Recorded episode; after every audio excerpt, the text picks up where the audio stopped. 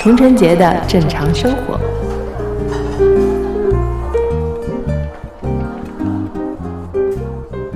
Hello，大家好，欢迎来到童晨杰的正常生活，我是你们的童掌柜啊。那我们这期节目呢，呃，鉴于我们请到了。丁小姐，因为在之前那一期呢，大家应该已经对她有一些的了解了。那她的呃职场生涯呀，她对亲密关系的看法都是非常值得来借鉴的。然后呢，我们既然已经请到了丁小姐呢，当然就来个一鸡两吃，然后 让她继续来我们的啊正常生活做客。要不要要不要借鉴，要自己决定啊。对。你让我说完开头好吗？其实我们最好的消磨时间和放松自己的方法呢，其实就是看剧和看电影。那鉴于丁小姐的身份啊，她对影视圈也是非常的了解，然后对影片的观摩量也是非常的大，所以今天的主题呢，就请丁小姐来为我们推荐一下影视剧，呃，特别是电影啊。然后呢，我们也是非常开心的请到了。我我的播客的主理人啊，今天来因为过节嘛，给大家揭揭破一下他的身份。那主理人到底是谁呢？一直在剪着我的片子的人是谁呢？啊，剪着剪着我的播客不是片子啊，剪着我的播客的人是谁呢？就是啊，大家应该也非常熟悉的，来自锦湖端会议的主播樊一茹。哎，大家好啊，那个我还没有资格剪你的片子的，只能剪剪你的音频的。对对对，这个你要剪掉吗？没没事没事没事，这是个梗嘛，那个。呃，大概很多人还不知道这层关系嘛，因为这次那个其实童贞杰的正常生活是在我多番安利下的，我们掌柜愿意做的，还我还记得那个时候在那个那个什么酒店？波特曼啊，波特曼。那天晚上就是我大聊特聊的，在安利他，我说哎呀一定就未来属于播客，然后什么什么。然后做了，然后想说跟大家亮呃亮个相，就其实是我在背后做的的，背后操控，对，操控童晨杰，而且我觉得童晨杰非常好，就是非常有事业心的一个人，就是你跟他聊播客的事情，他半夜都要回你消息。对，这点跟丁小姐很像，我就觉得，我觉得我们俩都特别好，我们俩都是属于回消息特别及时。对，这个是职场上非常需要具备的一个素质。对，我觉得就是今日事今日毕嘛。然后你，因为别人也会，你也有，你也会体会到这种心情，就是你在问一个事情的时候，你也很想别人及时的回复你。那对别人问你的时候，你为什么不这么做呢？对，因为即便你要想一想，你也要让我知道，对吧？对对对，是的。然然后就是每次节目就是 show notes 里边，大家如果仔细看的话。呃，正常生活的每次修动这后面后面会有一个制作嘛，工作室番薯剥壳，对吧？啊，这是我取了一个谐音，因为我我被人家叫樊叔嘛，然后做的播客嘛叫番薯剥壳，番薯就是上海人叫养红色鱼，红色鱼对吧？对，丁小姐大概很多年没吃到这个东西了吧？有会烤烤红薯、红薯干之类，烤红薯对吧？类似那红薯干不是红薯干跟红色鱼不是一个东西啊。红色鱼一定要是在街上那种柏油桶铁对那个柏油桶里面啊拿出来的。这一看就是丁小姐从小生活比较优渥呀。嗯，不是丁小姐主要是离开上海比较久啊。对对，北京没有这种美食吧？但我好像对街头的美食都不是太熟悉。嗯，对，行，所以说那个哎，就主持人做惯了，你看有些会喜欢把话头拎过来的。还是让还是让还是让那个掌柜说，就这期这期不是聊影视吗？对，其实其实我找你来的原因也是我想偷个懒。对，那个哎，我倒很想好奇问你，就是我们做个播客已经做了呃多久了？十月份开始做的，对吧？十月份做的吧？对，已经十几期，有更新十几期。对对对，已经三个月了嘛。嗯，你现在感觉怎么样？从体感上，你觉得体感就是说，因为我看你那个回复大家的评论也回复的很勤快的嘛。啊，对，其实我要说明一下，我在其实，在各大平台都会有一些更新，像抖音啊、小红书啊、微博啊之类的。但是我觉得，在小宇宙的评论，我是非常愿意去跟大家多交流的一个平台。呃，因为我觉得小宇宙的听众都特别可爱，然后他们会呃问一些很很走心的问题，然后把他们就是觉得有意思的那个时间点去。就是标出来，然后告诉你，哎，我在这段我学到了什么东西啊，我感受到了什么，然后及时的跟你分享。嗯，然后也有一些铁粉，就是每期一上线，他们就会马上来跟你交流，所以我觉得这个回复我是很愿意去做的，只要我在工作之余有时间，呃，我觉得有的回复我就会去回复，嗯，然后我觉得呃，刚才丽君呃，没事，你是说我真名不要紧。刚才刚才番薯问的那个呃，关于做了那么久播客的感受，我觉得嗯。其实小宇宙现在有点像我的一个树洞的感觉，完全如此的。就是你，你就是我之前在安利丁小姐说你要不要做个播，对，因为就是嗯，一个是忙，那我觉得我也很忙啊，我还是。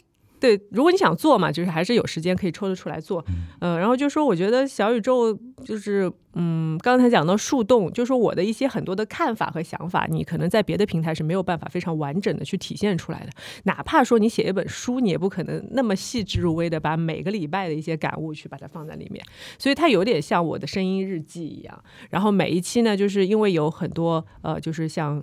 呃，番薯也好啊，包括我们的责编，包括经纪人也好，他们就会在都在呃群里面及时的去讨论一些我们要聊的东西，然后包括他们自己的一些意见，然后有一些大纲的东西来产生，给我一些新的启发。我觉得这是这是一个就是呃输出和输入的一个对等的一个关系吧。一个是我我的一些输出，然后呃输入给我的一些新的观念和看法，也是让我自己在呃提升和呃学习的一个过程。嗯，而且。我们几我几期几期做下来的感觉，好像就是你特别适合做对谈型的啊，对，就是 童贞杰 solo 的话，有的时候他会有一些，就是说准备的有点过于充分啊，导致有的时候有点像嗯，这个这个这个一一步一步会显得没那么生动。嗯，但是如果对谈就很有意思，人家抛一个给他，他很有媒体意识，先。啊，我觉得这个事情不行的，这个分分手让他滚 那种类似于像这种，他会比较好玩的一些，我们打引号粗暴的给一些，先给一个结论，对吧？然后后面展开，这个其实做音频节目很适合。音频节目最忌讳的就是你想说一件事情，先铺垫半天。其实你的听众就已经离开了哦哦，原来有这，你现在才告诉我。对，我就我我因为你还有蛮蛮符合这个这个这这个规律的嘛，所以说我就觉得哎，蛮蛮适合。我是适合去吐槽的一个人，对对对，适合吐槽。吐槽大会怎么没没来找我？你可以先去那个去先去什么讲一讲开放麦这种啊。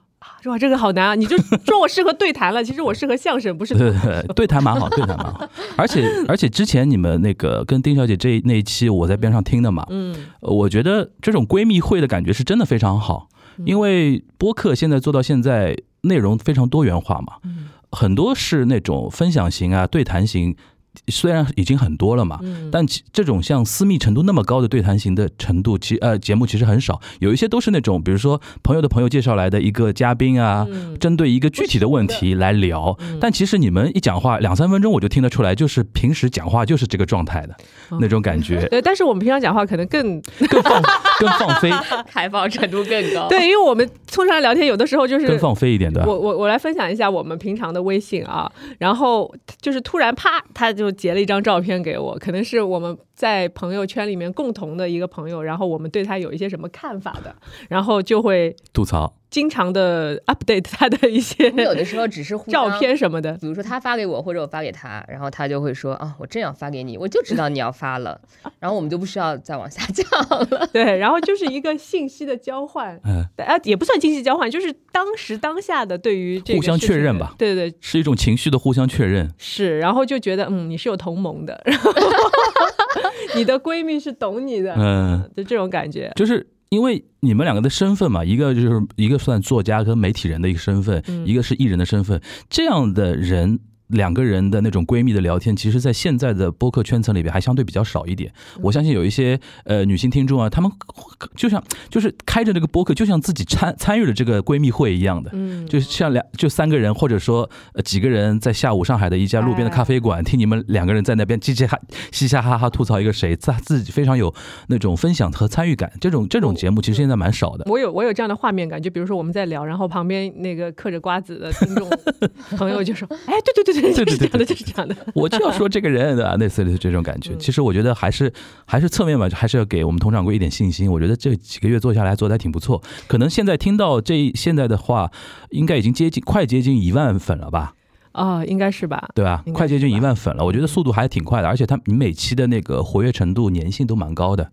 嗯，因为像有一些节目，它可能订阅的人很多，但是它每一期可能点击可能比例上非常低，说明有一些人只是订阅着，嗯，他他也他也不是每期都听。但你的节目有一个呃有一个数据可以分，呃也不叫数据吧，有一个现象。就是真的火的节目，你每一期在小宇宙上面一旦上线，它会有那个上线通知嘛？嗯几乎你的节目都是一上线通知，然后再隔个几秒，我再打开小宇宙的时候，已经有一条评论了，啊，说明有的人就等你上线之后，马上就第一时间就来评论，他也没听。他反正就是啊，姐姐又来了，就是哎呀，每个礼拜就等着礼拜三了，那 那种感觉是有这样的，这是狂粉。我差不多认识他们，他们是谁？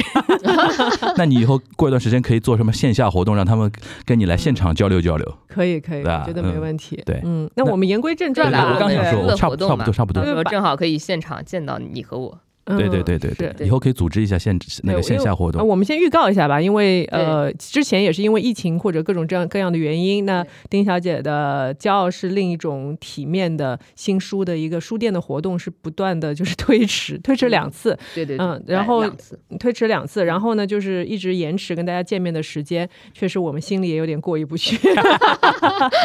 啊，先这么说着啊，一定要一定要在对，或者是情人节的情人节的档期，嗯，或者是三八妇女节的档期，会跟嗯大家一定会举办这样一个活动。对有一个线下的见面会，然后如果来到呃，我们应该是在上海会举办，对对对，然后上海的朋友或者周边的朋友，那时候就比较有空的话，可以来跟我们闺蜜聊天，看我们闺蜜聊天，也可以现参，场观摩也可以参与啊，也可以对对参与。如嗯果时间凑巧的话，可以把这个活动信息就放在这一期的节目的 show notes 里边嘛。也可以啊，大家听到这一期的话，可以看一下 show notes 里边如果我。们当时能够确定确定时对间对，对对对对是嗯对那咱们聊回电影呗。嗯嗯对呃呃其实我觉得有一个不可 不可以绕过去的一个话题啊，嗯，就是现在，尤其我们三个都上海人嘛，嗯虽然那个丁小姐长期旅呃那个旅居帝都啊，旅居 叫旅居吧，旅居帝都，那上海的根嘛，对吧？嗯就是，但是有一部上海相高度相关一个电影，可以我觉得可以先聊一聊嘛，就是《爱情神话》。嗯，呃，《爱情神话》那个掌柜应该就前两天刚看嘛。对，前两天就是呃，其实有很多周围的朋友都有请我去看包场啊什么的，但是我一个是本着说我看电影还是自己买票这样的对对对 初衷，然后另外一个也真的是没有时间主要是。你的时间。对，主要是真的是没有时间，所以呢，我还是决定就是自己去买票看了《爱情神话》。嗯，然后呃，因为之前我有一些朋友，他们要么就是出现过在电影里面的，嗯，要么呢就是其实呃这个剧本的参考有参考到它的原型来写的，所以那些朋友基本上都是看了四五遍了。然后我看他们的朋友圈就是不停的在滚动的在安利这个片子，然后有发自己的呃看法、自己的影评、朋友的影评，然后包括一些就是公众号的，他们只要有宣传，他们就在上面转。对，所以这个电影对我来说是非常非常近的一部电影。嗯，那个丁小姐呢，我呃不好意思，我又 Q Q 场了，你没有没有？习惯了。今天你因为其实当时我当时看完首映，他就有问我，嗯。他的微信就到了，你知道吗？然后他就说怎么样了？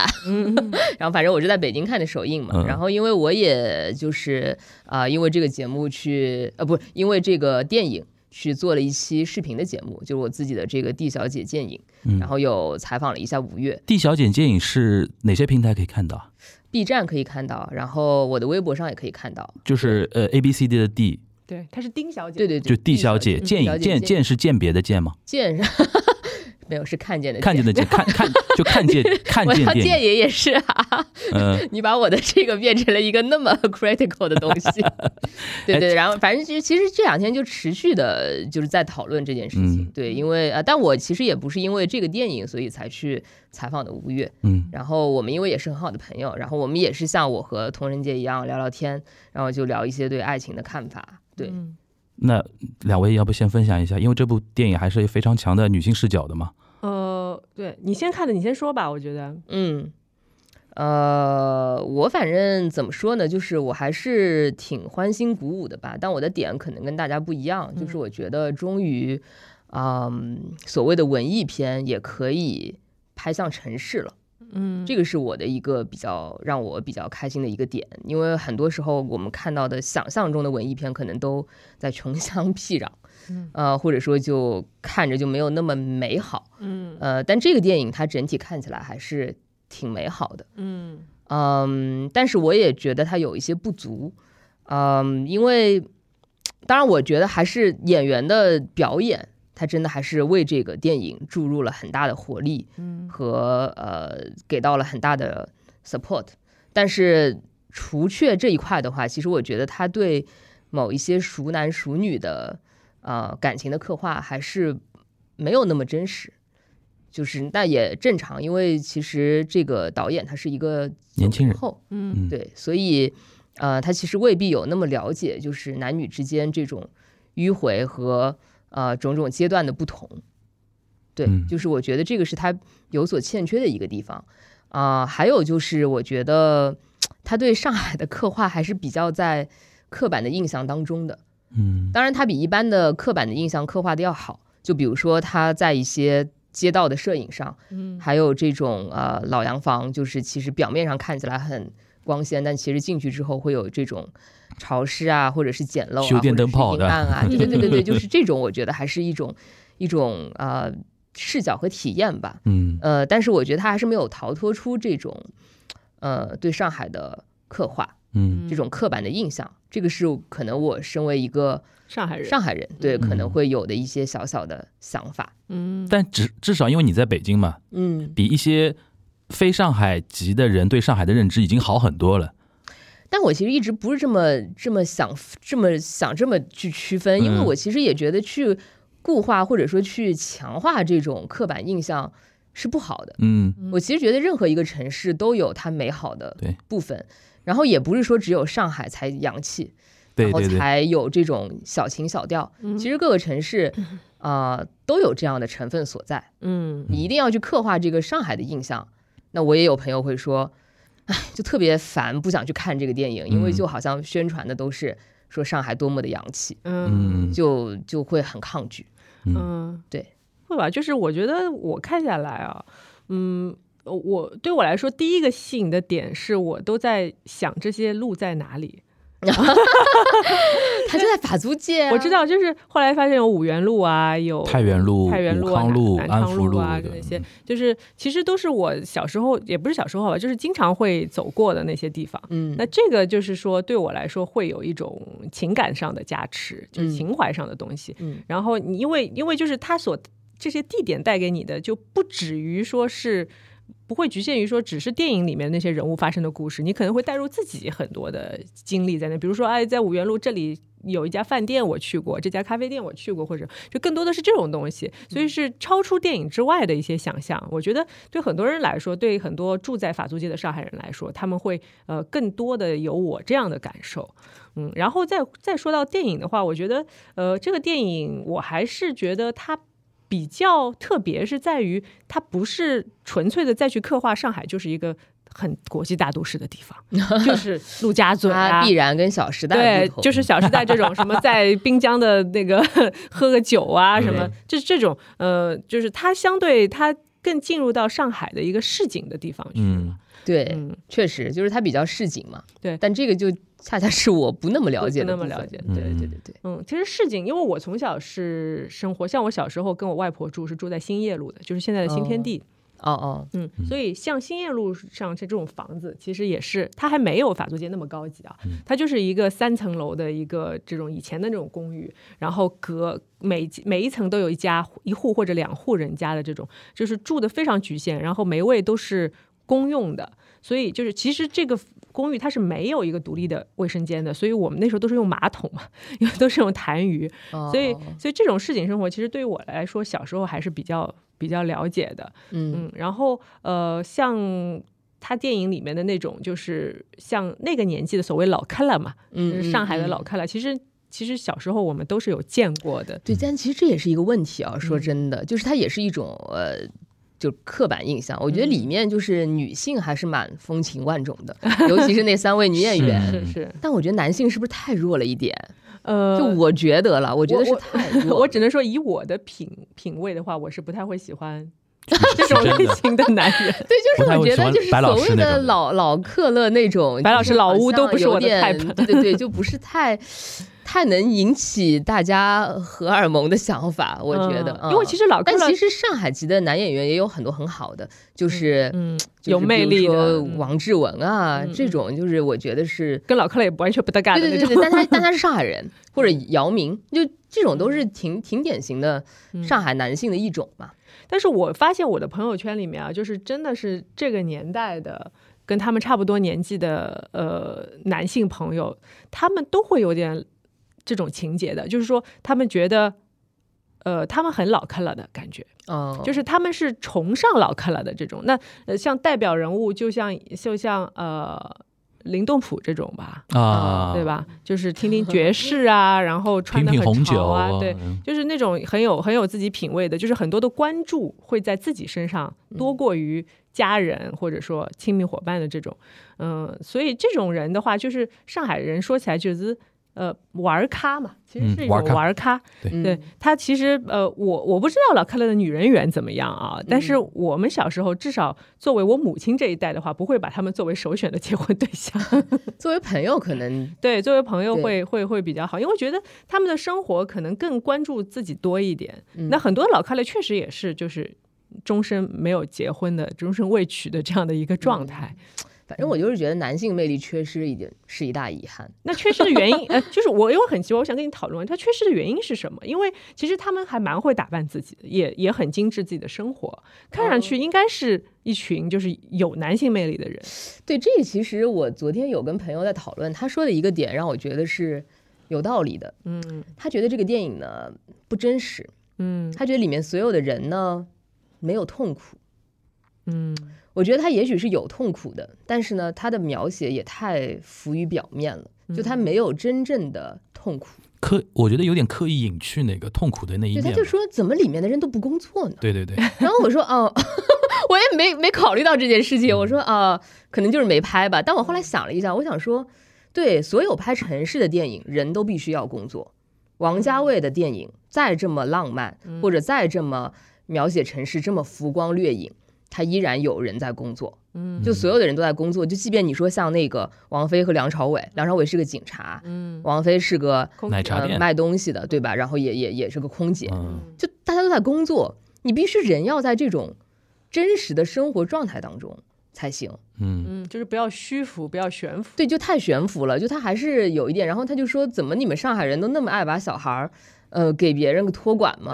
哎呦，我说我不知道，我说我我小时候确实是保姆带大的，就是就可能是另一种吧。但我如果说我我妈或者我奶奶她在我身边，她一定是她自己带我，嗯。嗯，就这个不太一样。它里边有点区别，就是那个白老师他那个人设，就是他有一套房子，嗯然后呢可以租出去，嗯。租金的一个收入，嗯，然后呢他平时开画画教室，嗯。这个其实就有点隐晦，就是他的收入来源可能来自于这些地方，然后他卖画啊什么的但，这个就是我想回答他刚刚的那个问题，嗯就是为什么这里面的人不够有魅力？对，嗯，我觉得人在最有魅力的时候，其中之一就是在工工作对，而且你能看到他最本质、最真实的一个状态。就事业他如果上的如果，连工作都做不好，你不要指望他在别的地方更好，嗯因为是不可能的。但我觉得这个电影就是因为呃，我觉得男性观众和女性观众分成两面嘛。嗯，然后呃，女性观众比较喜欢去看的就是那三个女生，对，说白了，就我真的是觉得这个演员的表演给这个电影得到了非常多的加持。嗯，嗯，我嗯觉，得这三个女女女性角色的设置也蛮有蛮有意思的。对，那像像李小姐就是马伊琍演的，然后她她就是比较就是比如年轻的时候也经历过这种喜欢文艺呀、喜跨国欢婚姻啊，对，就是非常轰轰烈烈的爱情，然后也生了孩子，钱也没了，然后 最后 OK，她她有自己的事业，她比如说她在做广告，她是广告公司的高层那种感觉嘛，对，他吧是？做广告，但是我觉得应该也不是很高层，因为如果很高层的话，她不会再住在那个跟房子里跟她妈妈住在一起，他应该是那种，比如说执行层面的，就是那种 team leader 那种感觉，那种，嗯，但是做广告的人也也还是可以，就是在天亮的时候接孩子回家，我觉得这个也也比较少，对，嗯，然后她她就是那种呃，当然她就是真命天女嘛，是白老师的真命天女嘛。嗯。然后呃，像 Gloria 这种，就倪虹洁，倪虹洁这种，她就是有，就像她说的，有钱有闲，有钱有闲老，公老公，失踪，老公失踪，不要太灵啊，对然后自己又漂亮，嗯，但是我觉得她对白老师应该，嗯，不是爱情，就是我觉得他是觉得可能白老师对他来说是一个可以让他安心的人。对，所以我其实觉得，其实我三个里面我最不能理解的是他，老实说啊，我其实觉得是五月的那个角色最合理吧？对对，就是那个前妻对吧？对对对对对，而且他里面的立场也非常的鲜明，就是他能表达的，就能让大家引起讨论的，其实是最鲜明，因为他就说嘛，我只不过犯了一个全世界男人都会犯的错误，你为什么就非得 跟我离婚？对对对，因为这个就是现实当中会发生的嘛。对我我看这段的时候也特别有感触。对，嗯。因为确实就是可能当下觉得说男女不平等一个很根本的点也是在这里，就是对于道德标准是男女不一样，两性是不一样的。嗯嗯，你对于男生来说是啊，他就是爱玩嘛，他家里管好就可以了嘛。但是对于女性来说不行，你是我的老婆，你如果跟别人有任何关系，那我就不可能再跟你有任何的。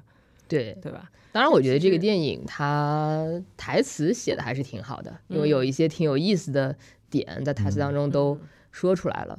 但只是就是作为电影来说啊，咱们如果要求严格一些，你会觉得啊，电影的感觉会缺失了一点。嗯嗯，就是甚至有人把它类比伍迪·艾伦的一些城市的电影，那我就说差得太远了，因为它没有哲思，你知道吗？就它这些东西吧，你其实不是很能经得起。呃，深层的推敲，嗯啊，伍迪·艾伦即便是在写中产阶级或者在写上流社会的时候，我不知道你们看过没有？就比如说《咖啡公社》，嗯，啊，这个可以推荐给大家，嗯，然后还有之前的《曼哈顿》，这都是非常非常非常厉害的这个电影。那个大家，它其实是带有很很很大的这种批判精神，它是自我批判，嗯，以及自我反省，嗯，自嘲嘛，对吧？自嘲，呃，它不到自嘲，不到自嘲，它就是自我。反省，嗯，对，然后就是呃，就是你就会觉得他真的是在一边过着这样的生活，他很了解，嗯，但同时呢，可能有一个灵魂，他在天花板上注视着自己，嗯，就是在以第三者或者更客观的角度来说这件事情是有多可笑。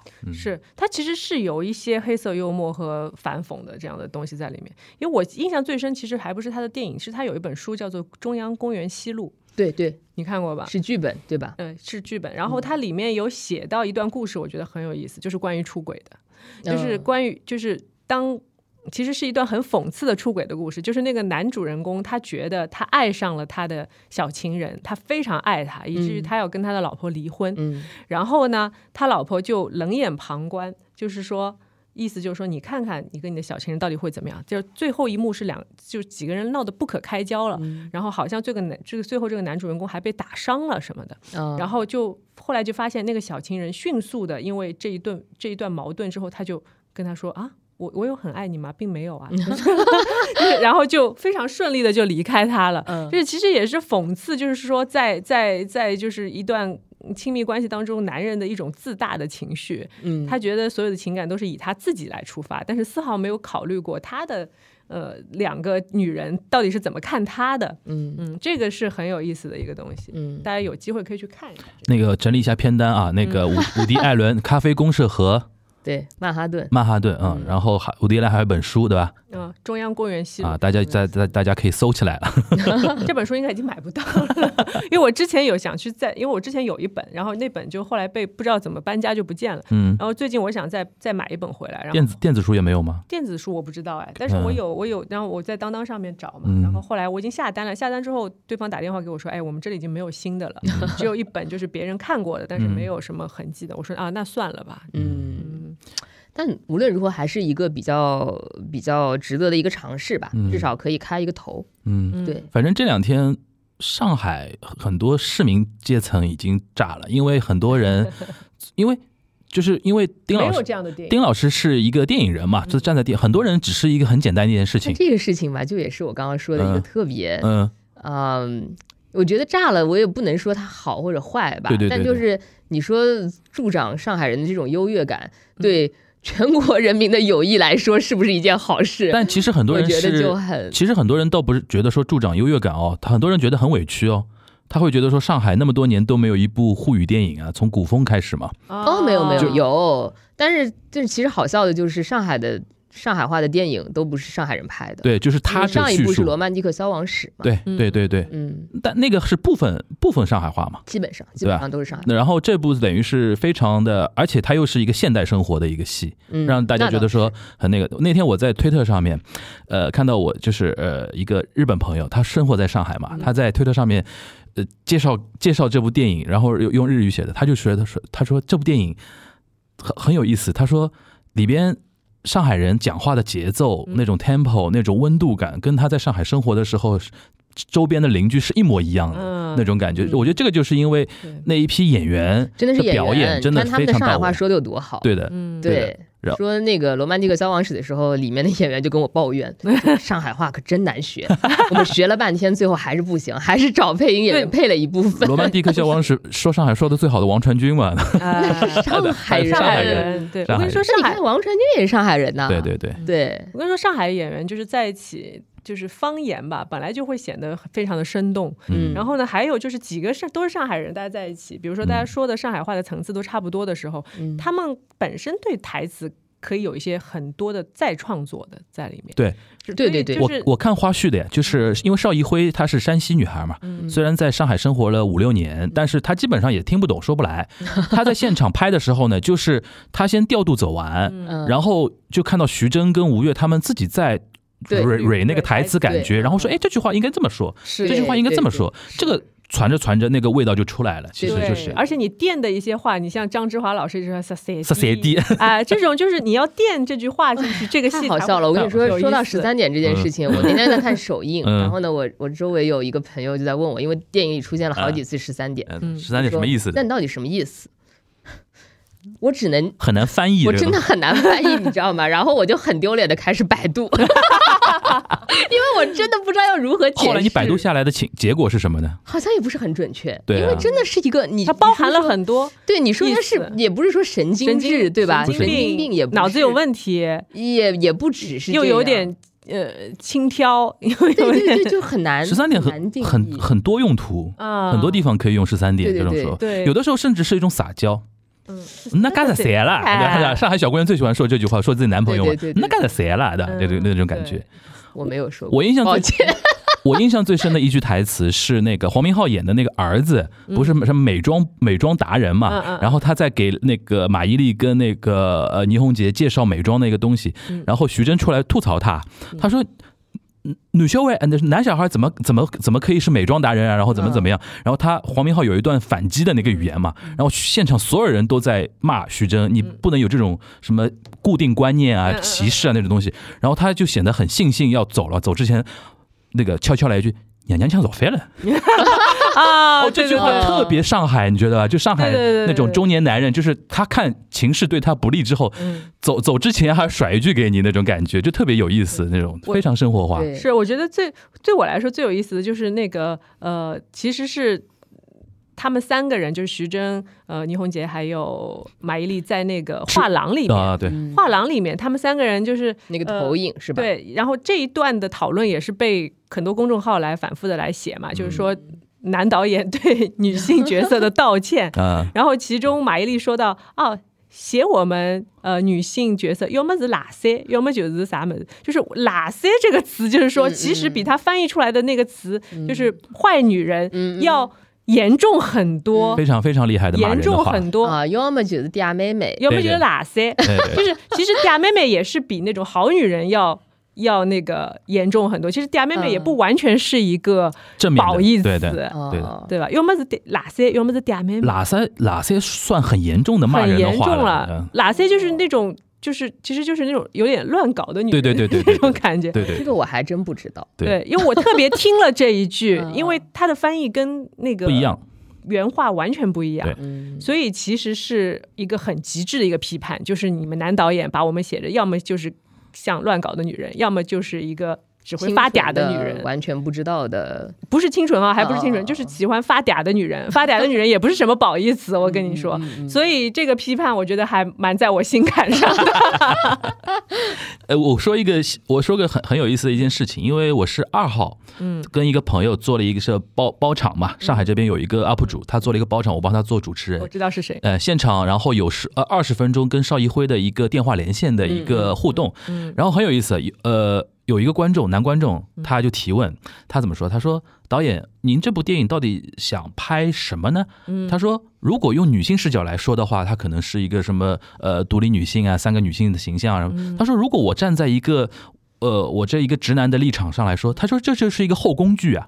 他说徐峥就是开后宫嘛，三个女生都就是你看前妻也放不下他，然后两个女生为他争风吃醋，然后怎么的？他说他说站在我的角度，这就是这样一个后宫的一个爽文呀。然后你是怎么看的？然后邵艺辉导演非常之犀利，说着说着忽然来一句，他说我觉得这个电影吧，你是怎么样的人，你就看出来怎么样的感觉吧。然后现场所有的女生在那边鼓掌，你知道？哦，现场超厉害。对，我觉得是有道理的。因为我觉得他的问题是个好问题，因为其实很多时候确实，嗯，经不起推敲的很大的一个原因就是你的表达不是那么明确。当然不是说呃所有的表达一定要非常明确才是好电影，但是至少你要能表达出一定的独特性，嗯，那才是好电影。嗯，那至少我现在目前没有看出来，嗯，因为那个立场确实从。对，是你什么样的人，肯定是看到什么样的电影。对对对。但是他到底是女性视角还是男性视角，说不清楚。还是他到底要表明一个什么样的立场，好像我是看不到。嗯，所以说那天那个佟掌柜说他朋友圈很多中年男人刷了四五遍嘛。嗯。我说爽文这一点可能也有点这种关系，就看看得很开心，你知道吗？是有的。嗯，但是我我反过来说啊，关于后宫这个问题，我后来是做了一些思考。嗯。我觉得呢，就是说，嗯，其实相对来说，老白他变成了一个有点像。开小型沙龙的这样的感觉，就是你不要你不要理解每个女人是对他还有爱情的。当然，除了马呃除了马伊琍演的李小姐，可能到最后他们可能有一个进一步的深入的关系。但是其他两个女生，她绝对不是这种，她可她还是我我觉得我的理解还是就是这个人是比较温馨可靠的。嗯，然后呢，在这儿他在他这儿呢也不会有传统男性的，就是说我跟。我一定要跟你有怎么样？哎，女异性之间的相处，我我们我还要防着你一手啊，或者我要跟你，我要我要不要跟你产生关系啊？我要去特别的做防御工作，就不用。就这个人，就是你你不跟他聊，他也不会跟你聊，或者说他觉得这样舒舒服服，我就给你们做做菜啊，然后你们来看看电影啊，大家坐在一起 就可以了。其实其实就是你你可以说他是一个朋友。我觉得这个事事情吧，就是太容易给大家造成误导了。所以就是什么人看什么样的电影，还是这句话？怎么说？就是不是说一个男性吧，他好像看起来很包容，可以给你带孩子，然后能做做菜，他就能赢得很多女人的心，不是这样的。他没有赢得另外两个人的心，他赢得李小姐也也也也不行，也不也不能，也不合理。我认为是不合理的。嗯。嗯，我觉得你刚才沙龙那个用法蛮好的，因为我觉得对，尤其像倪虹洁、Gloria 来说，她就是一个心灵港湾。对。她可能在外面，比如说你像她表现 KTV 那一段，对对对，再年轻的小鲜肉，对他在他眼里也是就是花钱能够白马会的，对，花钱能够买来的一种服务嘛。但是在老白那边，他会觉得说，哦，我在这边甚至可以坐下来。就是非常无聊的看了一个爱情神话这么一个电影，嗯，但是他又不用会怀呃不用去多想说老白对他有什么过分的一个想法或怎么怎样，或去不用去呃去怎么操心这种事情。是朋友嘛？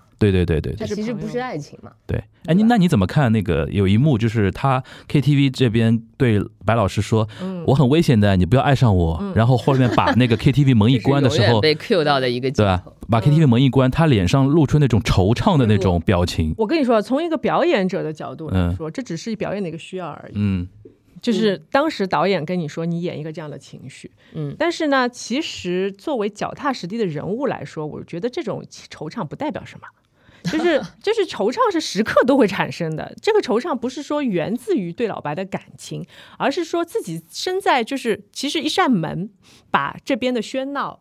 和那边的一种市井烟火气隔开了，他在两者之间做了一个游走，然后他回到了喧闹的地方，就就想，哎呦，我刚才嗯是是这样的，把这样的一个人送走了啊，然后哎，我又回来了，就无非就是这样一个很小的情绪，嗯，这个就并不承载很大的一个一个对结构性的东西，这就是问题，你知道吗？就是里面的人没有真正的痛苦。嗯，就是我们看过这么多熟男熟女的爱情故事，包括《欲望都市》，对吧？就是里面会有非常痛苦的片段，嗯嗯啊、你是感同身受的。就比如说，我不知道你熟不熟，就是《欲望都市》这个